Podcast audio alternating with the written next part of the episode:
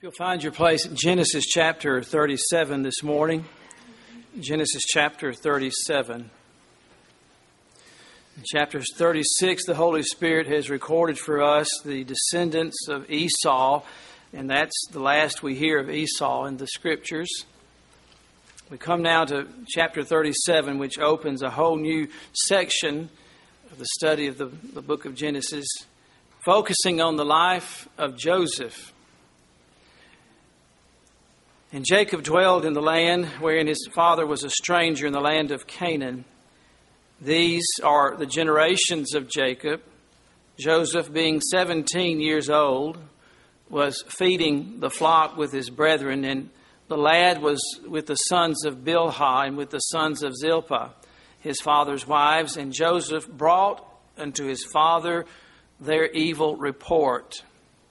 The Holy Spirit does not tell us what that was and we are, cannot surmise. We don't know if there was some plot against their father, if they were undermining his business, if they were embezzling from his flocks. There was something that Joseph felt his father ought to know. And he brought unto his father, he'd been with his older brothers tending the flock, and he brings his father their evil report. Now Israel loved Joseph more than all of his children and we have to pause there and say, what in the world? And the Holy Spirit is an accurate recorder of things. He tells it like it is. And so this is the truth. We would think that, that, Joseph, that Jacob would have learned from his own background the, the tragedy, the horror of such a thing, but nevertheless, the Bible tells us that he loved Joseph more than all of his children because he was the son of his old age and he made him a coat of many colors. And when his brethren saw that their father loved him more than all of his brethren, they hated him and could not speak peaceably unto him. And Joseph dreamed a dream, and he told it his brethren, and they hated him yet the more. And he said unto them, Hear, I pray you, this dream which I have dreamed. Many commentators criticize Joseph here. They point him out as a headstrong, uh, heady, spoiled brat child. But I would submit to you, nothing could be further from the truth. He did dream a dream. God did give him this information. And behold, he, he tells his brothers, someone has written, Oh, oh, save us from those who tell their dreams at the breakfast table. but that's not what this is. Joseph has had a revelation from the Lord, and he is bound in his soul to let it be known. Behold, we were binding sheaves in the field, and lo, my sheaf arose and also stood upright. And behold, your sheaf stood round about and made obeisance to my sheaf. I've always pictured the brothers' faces as Joseph told them this scenario. We've already seen that the setting is not a good one, is it? Joseph is not favored at all. In fact, the Bible tells us he was hated. And then he says, Guess what? Guess what I dreamed last night? Or guess what the Lord has shown me your sheaves bow down before me. I was one sheaf, and you are the other sheaves. And his brethren said to him, Shalt thou indeed reign over us? We know that that's daddy's intention, but will it literally take, do you think you're really going to take over the family business? Is that what you're thinking? Or that, shall thou indeed have dominion over us, these grown men, way, way, way older than Joseph? It was more than they could bear. And they hated him yet the more for his dreams. How many times have we been told how they hated him? And for his words. He dreamed yet another dream, and he told it his brethren. What a, a man of uh, tenacity and audacity Joseph is. He's going to have to be, isn't he? You see, the Lord is preparing Joseph for what he has prepared for him. And said, Behold, I have dreamed a dream more Behold, the sun and the moon and the eleven stars made obeisance to me. I can see Reuben and Judah and Simeon saying, You've got to be kidding. You're the center of the universe now. Once, first, you're going to, we're going to answer to you, and now you're the center of the universe. I'm sure they said some other choice things too. Because I had two older brothers, and I can imagine what they said. And he told it to his father and to his brethren, and his father rebuked him. Jacob, you ought to know better. and said unto him, What is this dream thou hast dreamed? Shall I and thy mother and thy brethren indeed come to bow down ourselves to thee to the earth? And his brethren envied him, and his father observed the saying, thought about it, meditated on it. And his brethren went to feed their father's flock in all places, of all places, in Shechem. And Israel said unto Joseph, Do not thy brethren feed the flock in Shechem? He knew about it. He knew that's where they were. Come, and I will send thee unto them. And he said to them, Here am I. And he said to them, Go, I pray thee, see whether it be well with thy brethren and well with the flocks, and bring me word again. So he sent him out of the vale of Hebron, and he came to Shechem. And A certain man found him, and behold, he was wandering in the field. Joseph was lost, didn't know where he was. And the man asked him, saying, What seekest thou? And he said, I seek my brethren. Tell me, I pray thee, where they feed their flocks. And the man said, They are departed hence. And I heard them say that let us go to Dothan. You see the providence of God in all of Joseph's dealings. He even gave him directions out of the wilderness how to find his brothers. I'm sure they didn't want to be found of him. And Joseph went after his brethren, and they found, and found them in Dothan. And when they saw him afar off, even before he came near to them, they conspired against him to slay him. And they said one to another, Behold, this dreamer cometh. May the Holy Spirit bless the reading of His Word and the preaching of His eternal truths this morning. Our gracious Heavenly Father, this is your Word. How we tremble at the words we've just read. Lord, you know all things. You know the end from the beginning. And we marvel at your providence and leading and guiding and preparing your people. And we see that and we can trust in our own lives you're doing the very thing, even in things that we wish were not here or we might would choose differently. But Lord, we come bowing before you, knowing that you do all things well. Even these hard things, these times of, of testing and trials and things that don't feel good. And there's so many in our congregation experiencing those kinds of things just now. We, we commit them to your care, and we pray your word would, would speak to every heart. Lord, we're so in need of you and your, your revelation to us. We pray that you teach us and guide us and lead us into all truth. We cannot help, Lord, on this Lord's Day when we hear of the tragedies in Nepal and the loss of lives. Lord, we've not heard of our own missionaries there, how they do. We commit them to your care and ask for your, your blessing and your help, and we commit them to you. Our missionary, the McElrees, are having to leave Ethiopia because of physical problems with his wife. Oh, dear Lord, be with those dear folks today as they're traveling. We just commit these things that are beyond our care, beyond our ability. Lord, we, we commit them to you, but ask for your perfect will to be done and for Jesus Christ alone to be glorified in all that's said and done, we pray in his matchless name. Amen. When the events of chapter 37 unfold, Jacob and his family have been living at Hebron for two years. Joseph is now 17 years old, and he had been about 15 at the time of his mother's death, just before they reached Hebron. The story unfolded here is one of the most interesting and heartrending ones in all the Bible. As John Phillips notes, one quarter of Genesis is devoted to Joseph. God dismisses the creation of the universe in five words. He made the stars also. But he devotes chapter after chapter to the story of a man who was not even in the messianic line. Such is the ways of our Lord. Joseph is the last of the prominent saints revealed to us in the Genesis record. And all there are seven of these that you could hang the events of Genesis upon if you were dividing them among people, if you're outlining the book and dividing it into the people uh, who are prominent there, you would have Adam and Abel, Noah, Abraham, Isaac, Jacob, and then Joseph. No doubt Joseph's older sons had been badly influenced by the time they had spent in Haran by the jealousy surrounded a household with unusual living arrangements, let us say.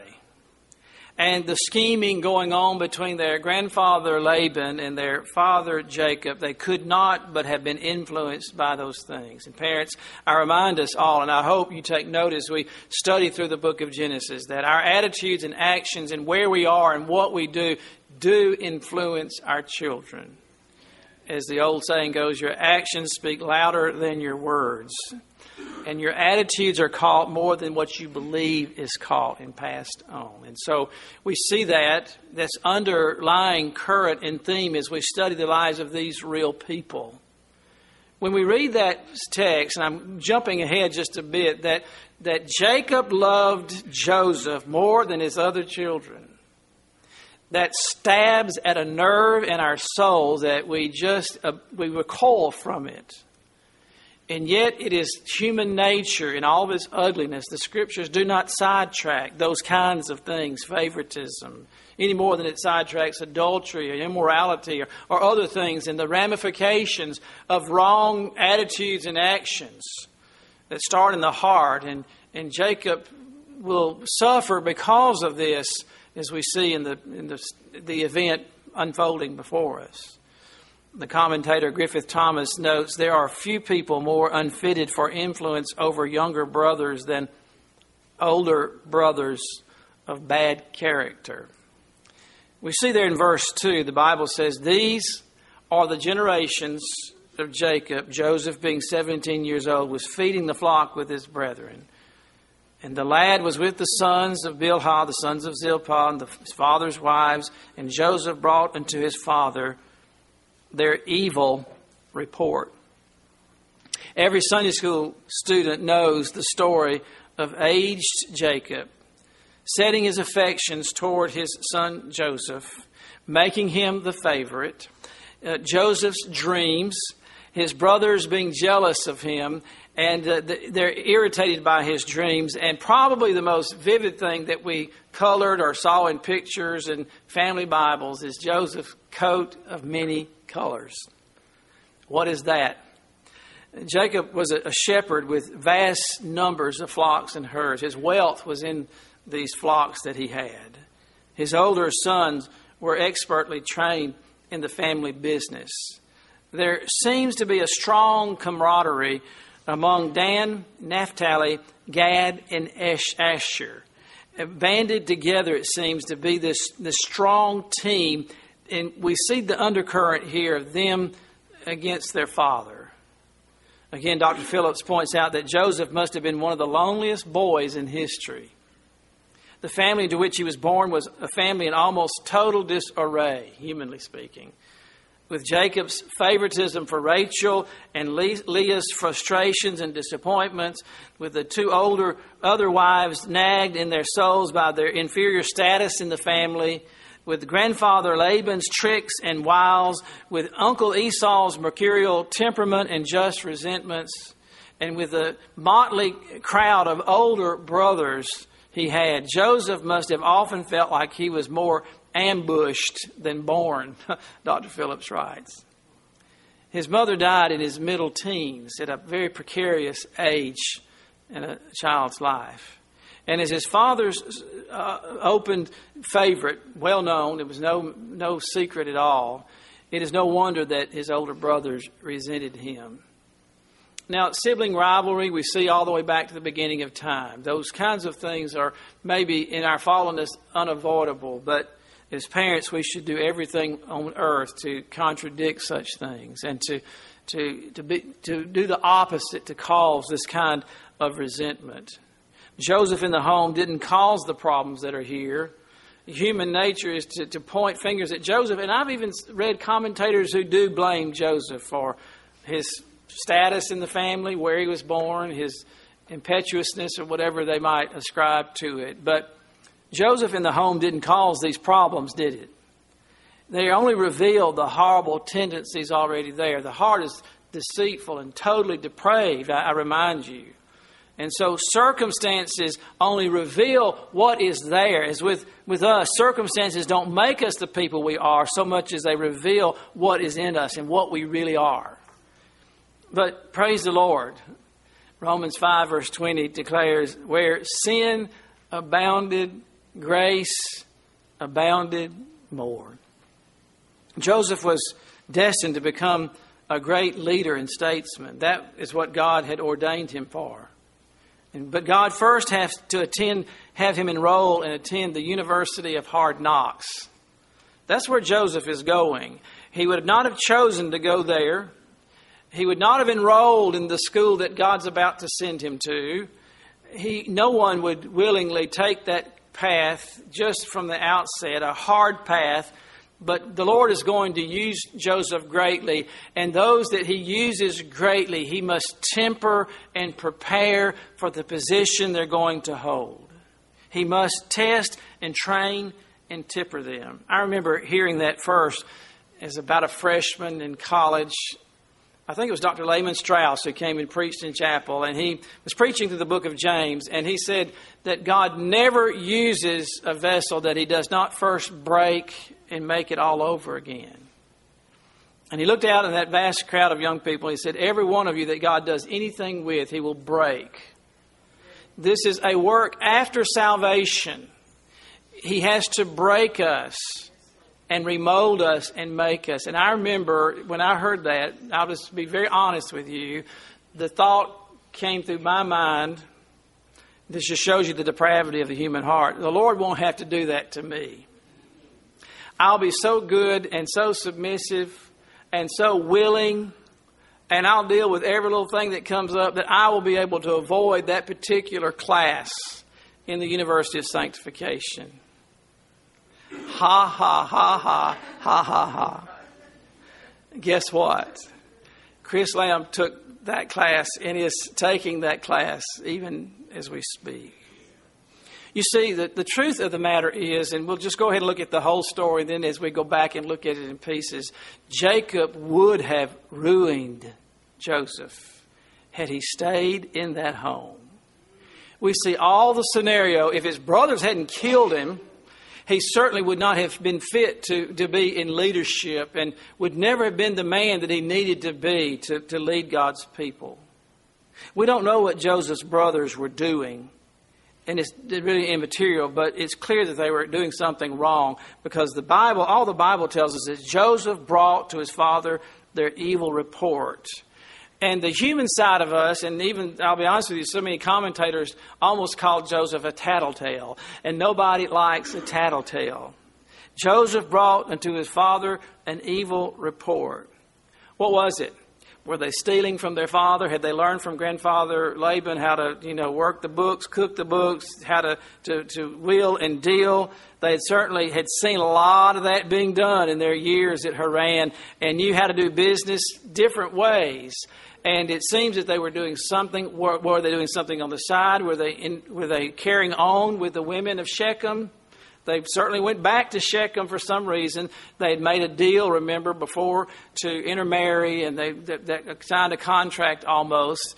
And whatever it was, Jacob didn't know about it, or he knew about it and turned the other way, as is so often the case, because we, we read that he knew they were at Shechem. But whatever they were doing, there was more than just tending the flocks and making sure that they were fed and, and watered and all that you do with, with the flocks whatever it was, Joseph's integrity compelled him to let his father know what they were doing. That's the kind of man that Joseph is. He lives by truth, not by feelings. He lives by what is, what is right, not who's right, but what is right. And when you live that way, what is right is based on biblical principles. Who's right is based on personality. And so often we see around us people make decisions based on who is right. If you answer questions in that way, you'll always find somebody you lean in that direction. But when you ask the question, what is right? In everything, we ought to say, What saith the Lord? What, does, what is right? How do we know what is right? The only way we know what is right is what the Lord has said in His Word.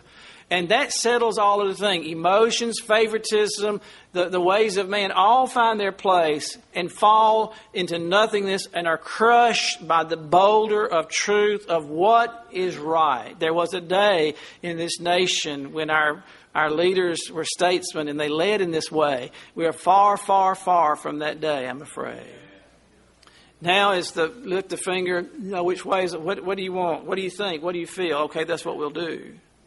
But I want you to know something was desperately wrong, and Joseph thought his father needed to know about it, and the Bible clearly tells us that he brought unto his father their evil report. It was something they were involved in, no doubt against their father, and Joseph felt his father should know. We see here that even though he was young, the Bible tells us he was 17.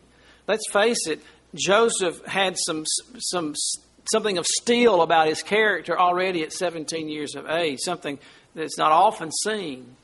And, character and discernment early on, oh, parents, we ought to pray and lead and guide our, our children to think rightly. In education, the, the mantra is to teach children to think critically, which is very important. I read yesterday that in a survey of college education that after four years of college, many students by, are not, still not able to think critically. To, to, the whole goal of higher education is to be able to see from perspectives and problem solve and think critically beyond just the surface. And so, but the Lord's people, in the matters of the heart and the soul, and even outside of that, have the discernment of the Lord which is given to those who are controlled by the Holy Spirit who will avail themselves to God's Word. Paul over and over again tells his writers, I would not have you to be ignorant. There's no reason for us to be ignorant. We know the ways of the Lord. We know what God has said about these matters. We know what is right and wrong. Isn't it something that we live in a day that nobody seems to know what that is? That's just your feeling, your perception, right? Is whatever you feel it is from your culture, from your background. The scripture tells us that God, let God be true if it makes every man a liar. He has revealed himself in his word. The Bible tells us that, that Joseph, at 17, could figure out what was right or wrong. After all, that is a major thing that kids should know. Even a child is known by his doings, whether he be good or evil, the Proverbs tells us. What his brothers were involved in must have been very evil and detrimental to their father, or Joseph wouldn't have risked so much to tell it. He had a lot to lose, didn't he? I mean, he had big brothers that could beat him up and could sell him as a slave or, or even thought about killing him. So to tell their evil deeds was not uh, was not the, the, wisest thing to do from a human perspective if you're trying to save your skin and, and have any kind of relationship with them, but this was so devastating his father needed to know about it. This isn't being a tattletale. Why is it that in our culture we'd rather be called a tattletale than some, a person of truth? There are some tales that need to be told to the right person, the one who needs to know about it and the one who can do something about it. This is not gossip. This is not uh, salacious talk there's a wrong going on, the family business, no doubt, was at stake, or the name of the, Lord was at stake, or both, or all, and Jacob needed to know as the patriarch and the head of his family, and Joseph told his father what he needed to know. One thing is sure Joseph wouldn't lie or cover up something his father needed to know about. But Jacob should have had better sense than to show favoritism toward Joseph. Had he not been the victim of favoritism himself? He'd, he'd been in a home with that. So some might say, well, that's the way he was raised, and so that's how, you know, we can excuse it. But we don't excuse sin. Jo, J, Jacob is now Israel. He had met with the Lord. God had dealt with him. He had the, the Lord to help him and lead him and guide him. He should not have repeated the sins of his parents. Why didn't he learn from such mistreatment and not pass it on in his own parenting. It seems that Jacob is, is pampering Joseph and pandering toward him. And if, if left in that environment, Joseph would have been ruined. And so God graciously and providentially works in the matter. And these kinds of things are mysterious to us, but God uses even the evil thoughts and ways and schemes of men to bring about his sovereign will the coat of many colors. We've sung about it. We've colored them. We have looked in child's books at the coat of many colors. We aren't sure exactly what it is. Uh, many commentators see it as a kingly robe a very expensive garment, lavishly embroidered and, and flowing. One translator calls it a richly ornamental robe. Whatever it was, it was expensive. When you saw it, you went, oh, that's what that is. It, was, it had a status. It said something. It spoke, this is now the supervisor. He's the head. He has the, all the, the family wealth is going to go through him and not through Reuben or Simeon. Other than here in our text, the only other place this word for robe is used uh, that's translated hero, but the only other place where this word is used is in 2 Samuel 13, verse 18, where it refers to the robe of a king's daughter. So that tells you it wasn't from the thrift store, and it wasn't some just, you know, old rag that he draped over him. It was an expensively made, gorgeous garment that spoke volumes. It probably reached the floor, and some commentators said long flowing sleeves. It was such a garment you couldn't miss it. And it's almost comical to see Joseph wearing it. And in my thinking, to see him wear it as he goes to the field to check on his brothers, well, Joseph may have overstepped things a bit there. With all of his character and discernment, did he have to wear the robe to Shechem? Is what I want to know. It certainly didn't help his situation either. It was almost like driving up in the family limousine, wasn't? You know, you driving the car too. Daddy won't even let us touch the car, and, and you're driving it. We had a, a Buick, and I, of course, I was too young. I had a brother five years older than me and a brother ten years older than me. And I remember the, the new Buick. I don't know what year, probably a '63 or something like that. I was in first grade, and uh, my brothers were supposed to uh, take me to school Skyline, Elementary School was a mile from our house. And uh, I had a brother, I, when I was in the first grade, I had a brother in sixth grade and a brother senior in high school. So you get, get the picture. So the senior in high school on rainy days was supposed to take us to the school. That may or may not have happened according to what was going on in his, his schedule. But I remember the day that that car was my dad's pride and joy. I remember the day. I don't know if you've ever seen it. In those days, the glass was, was a little bit different on a very, very hot day, the back window of that car absolutely shattered in into little bitty, teeny tiny, teensy weensy pieces. And I don't know if it was me. I can't imagine it would have been me, but somebody touched it. It was there, you know. And uh, it would have been very uh, hard not to touch it. And that glass shattered. It went all over the inside of that car. But I remember what it was, what a privilege it was for my oldest brother to be able to drive that car. But here comes Joseph to Shechem, to his brothers, out in the fields in this robe, this expensive uh, embroidered robe. It was a supervisor's coat, no doubt, and it conveyed the message guess what, boys? I'm the heir. I'm, I'm the one. I am second in command. Now, granted, his father did give it to him and told him to wear it, told him to go to Shechem and so we might say Joseph is just obedient enough to do what his father. I think Jacob was trying to make a statement to the other boys. It certainly wasn't the attire, though, that a shepherd would wear while they're attending sheep. It'd be like wearing a tuxedo while you're, you're watering the sheep. It just is out of place. But clothes do make a statement, don't they? And the statement Jacob was making was, This is my heir. I am not putting up with the sins and the antics of the older boys. Joseph will be the heir to the family business. Reuben, though, was, though he was firstborn, had ruined his chance by his immorality in chapter 35, verse 23. Next in line was Simeon, who had been confederate with Levi in that gruesome slaughter of the men of Shechem, and Jacob could not bear to think that he would lead his family. Some say that since Jacob never intended to marry Leah to start with, in his mind, he reasoned, God, in God's mind, Rachel is really my first wife. And, my, and Joseph is the firstborn son of the first wife. And that Jacob reasoned because of that, that Joseph should be the heir to it all. I will treat him and regard him as the firstborn. It is no wonder that Joseph's brothers envied him. Joseph had some dreams, and he tells his brother about them, them bowing before him. Don't you know that went over well? This certainly didn't help the matter at all. Some commentators, as I've mentioned, criticize Joseph and say he was heady and a pest and spoiled. I think that's an unfair assessment. I believe that Joseph, as I've said, was so utterly truthful that he could only and at all times painfully tell the truth.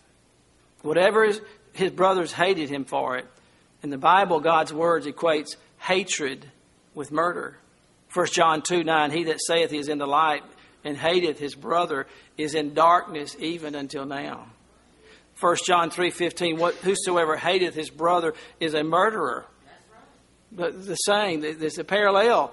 And you know that no murderer hath eternal life abiding in him.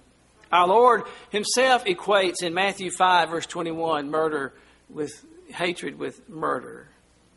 Warren Wiersbe notes the author of a 14th century preacher's manual wrote that envy was the precious daughter of the devil because it follows his footsteps by hindering good and promoting evil. The author might have added that envy has a sister named malice, and the two usually work together. Envy causes inward pain when we see others succeed, and malice produces inward satisfaction when we see others fail. Envy and malice usually generate slander and criticism. And when these two sins hide behind the veil of righteous or religious zeal or self righteousness, the poison they produce is even more deadly. Some say that Joseph prudently should have kept his dreams to himself. But I submit to you that his dreams were from the Lord.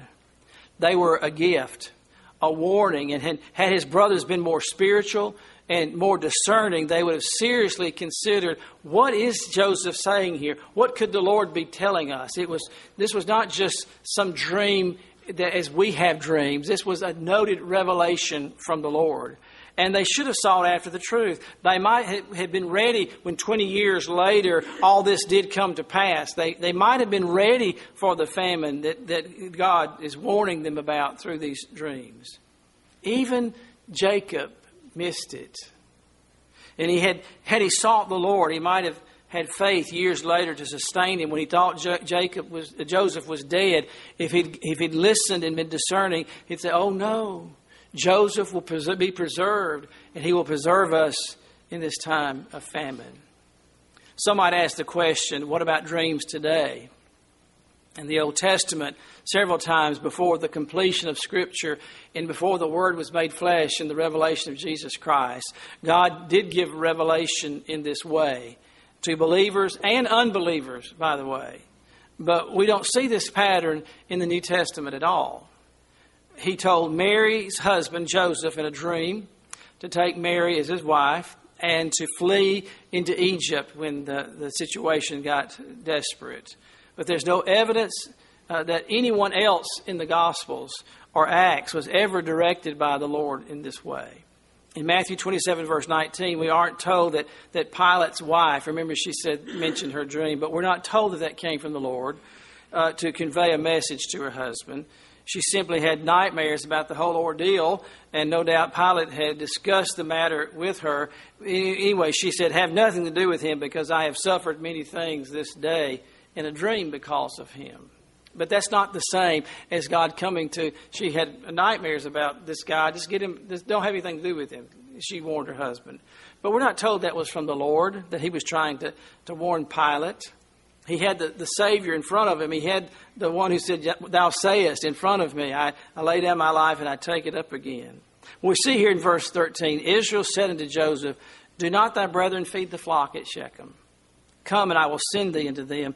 And he said to him, Here am I. We see his submissiveness to his father. It reminds us of, of Samuel later on, where he says, Here am I, Lord. And he said to him, Go, I pray you, I beg you, go, see whether it be well with thy brethren. Jacob is worried about his boys. He's already gotten their evil report of the evil they were doing.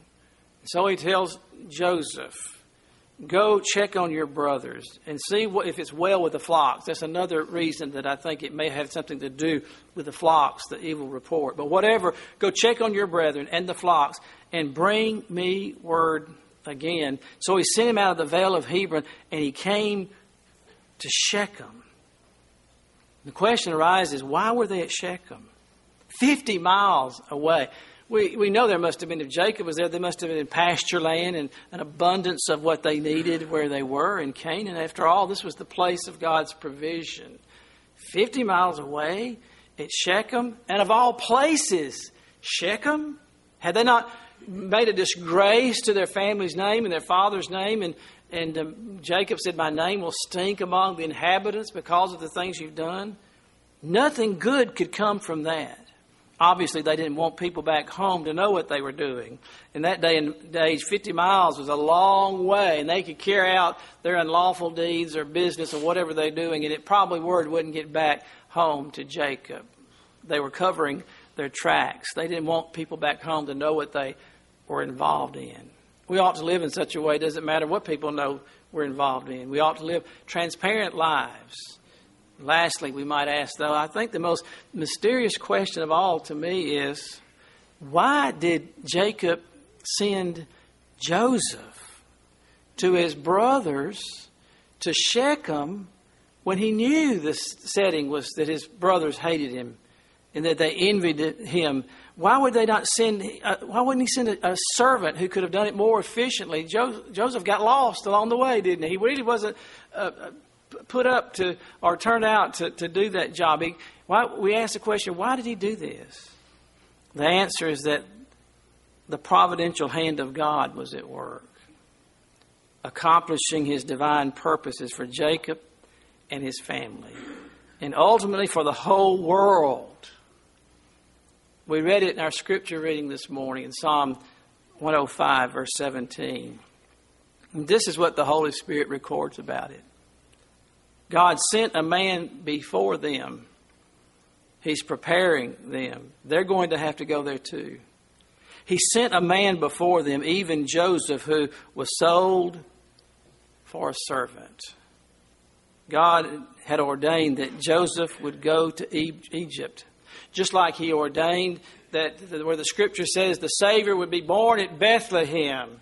And he orchestrates through an evil emperor to get his, his, his, the family to go to Bethlehem to fulfill his sovereign will. Why God acts in these ways, we can only say it's according to his own good pleasure and his perfect knowledge of all things. But he uses even the hatred and the conniving and scheming of Joseph's brothers to preserve them in Israel. Daniel tells us that one thing for sure, we know that God is sovereign, isn't He? Don't you rejoice in light of all the things you've heard this week? The unraveling of the foundations of the earth, it seems. We, we cannot help but think of the, the, the question in, in, in Psalms when the foundations are destroyed, what can the righteous do? Our God is sovereign. Daniel chapter 4, verse 35 says, And he doeth according to his will in the army of heaven and among the inhabitants of the earth, and none can stay his hand or say unto him, What doest thou? That's our God. None can stay his hand. None can point a puny finger at him and say, What are you doing anyway? He's doing His sovereign and perfect will, ordained in eternity past. And if He has to get Jacob, Joseph out of a home, let's face it, he's in a bad situation, isn't he? And get him to Egypt and raise him to prominence in the University of Hard Knocks, where he becomes prime minister of Egypt to save the whole nation. God will do what He has to do, and He does exactly that. What do we say to these things? If God be for us, who can be against us? Our older brothers, Potiphar, Pharaoh, the armies of earth, if God be for us. Who can be against us? It wouldn't matter, would it? He is arrayed and arranged through a multitude of circumstances for Joseph to go to Egypt, and that's where he's going. He's arranged in a multitude of circumstances for you to be under the sound of His word this day. Think of all that God has done to bring you to this very hour. Amazing things, small things, big things. Some of you never would have been dreamed that you'd be just where you are just now, a year ago, let alone 10 or 15 years ago. God is sovereign. He works to a plan that may not be what we would pick out of a catalog. You know, when I was a little boy the Sears and Roebuck catalog came, y'all remember that? You older people do. The Christmas edition of the Sears and Roebuck catalog. Heaven on earth. And we would look through it. We never saw such things. Where were these things? They weren't in Tuscaloosa, Alabama, I'll tell you that. You could only get them through the Sears and Roebuck catalog. And we'd look through it our mouths watering. We would turn down pages. Good, a lot of good that would do, you know. I guess we thought Santa Claus read the Sears and Roebuck catalog and uh, circle things. And in my, I, I, don't know, this is maybe this is just at my house. I would say I call that right there as if when you call that, nobody else could get that very thing, you know. I look at my sister and say, "This is mine right here." She didn't have sense enough to say, "Well, there's a catalog. You can order them out of it, but you don't own it. You're not going to get it anyway." But if we could look through the catalog of all that is to be and, and pick and choose, guess what? We don't have enough sense any more than that little five year old boy, Chris Lamb, 50 something years ago, looking at a Sears and Roebuck catalog. I didn't know what was real and what wasn't real, did I? I didn't know that that description there may or may not be the whole truth that, that that dump truck might not really work that way. That lever might break, or it might not be what it is, or that in 50 years I wouldn't even need or care about that thing that was the most precious thing in the world. You see, I just don't have all the facts, do I? I don't have the experience. I don't know what I'll need 50 years from now. Do you?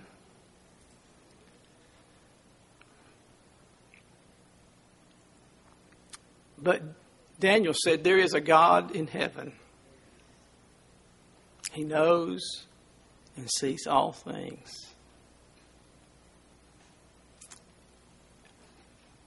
And with unerring skill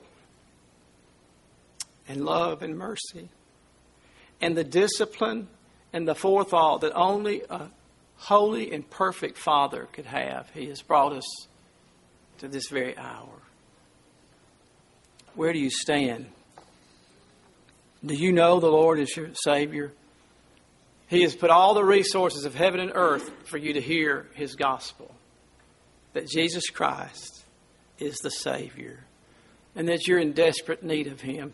What you will need a thousand years from now is a Savior, I'll tell you that. You may not need the stocks and bonds that you're so, quick, so carefully poring over every day or the completion of that degree. We're having people graduate with degrees all around us. We have the most educated congregation, and I'm proud of every one of you. I really am. I cheer you on. But a thousand years from now, it don't won't matter how many degrees you have. Can I tell you that? A thousand years from now, only one thing that will matter. And it's the same thing that will matter 10,000 years from now or 10 trillion years from now is what about Jesus Christ? What did you do with the, the man called Jesus? Did you turn from your sin and receive him as Lord and Savior, bowing before him as Lord? Or did you connive and scheme or ignore and just go your own way? Because either way, it is appointed unto man once to die. But those conjunctions in the Bible are so important it is appointed a man wants to die. Every atheist believes that. They know it to be true. But the most important thing is what comes after that. And after this, the judgment. We can fast forward to the last of Genesis, and these boys, men, will be standing at the judgment seat of Jacob, the judgment seat of Israel. Reuben, come here. Levi, Simeon, come let me tell you about yourself. And Jacob reveals things they forgot about and had hoped he'd forgotten about. It's all laid out there. And all of its sordidness and truthfulness, there's a day coming when you will be called to stand before a greater than Jacob, the Lord Jesus Christ. King of kings and Lord of lords. What will your case be in that day? Saved? With the righteousness of Christ put on your account, or will you have to stand there and give defense just the best way you can? Excuse. This excuse and that excuse, or I didn't know, or this is what happened. None of it will stand in the bright light of the holiness of Jesus Christ. All that will stand is the blood shed for sinners. And there is a fountain filled with blood, drawn from Emmanuel's veins, and sinners plunged beneath that flood lose all their guilty stains. Let us pray. Lord, would you bless your word? Would the Holy Spirit of God quicken those who are outside of Christ? And may they run to him just now. I plead with you to examine yourself to see whether you're in the faith. Are you? Are you truly in Christ? Are you resting in Christ alone for salvation? If not, I beg you to put aside your tarrying and your unbelief and rebellion and religion and self effort and whatever it is that you're leaning on apart from Christ and Christ alone and receive the salvation that He offers. You must be reconciled to God. We're all enemies against God. We must be reconciled to Him. And He's giving you this opportunity after hearing His gospel and His word to be saved.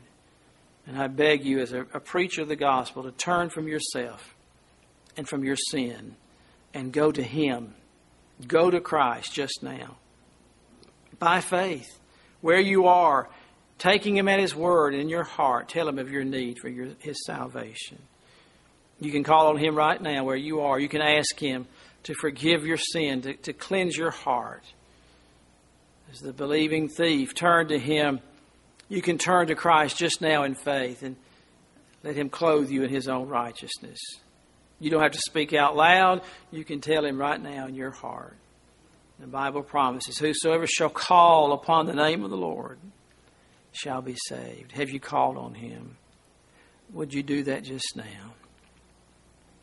To those who know the Lord, and the Lord is leading you down a, a hard path. I point you to the Word of God that He will lead you and guide you all the way. I'll lead, yea, though I walk through the valley of shadow of death, I will fear no evil, for Thou art with me. The steps of a good man are ordered by the Lord. He knoweth the way that I take. When He hath tried me, I shall come forth as gold. I plead with you too to look to Jesus. Who have we on earth beside him or in heaven beside our great Savior? We've sung about him. We've, we've rehearsed his claims and who he is, and now we rest in him. Now, Lord, have your way. Take your word and accomplish all that you designed for it to accomplish in Jesus' precious name. Amen.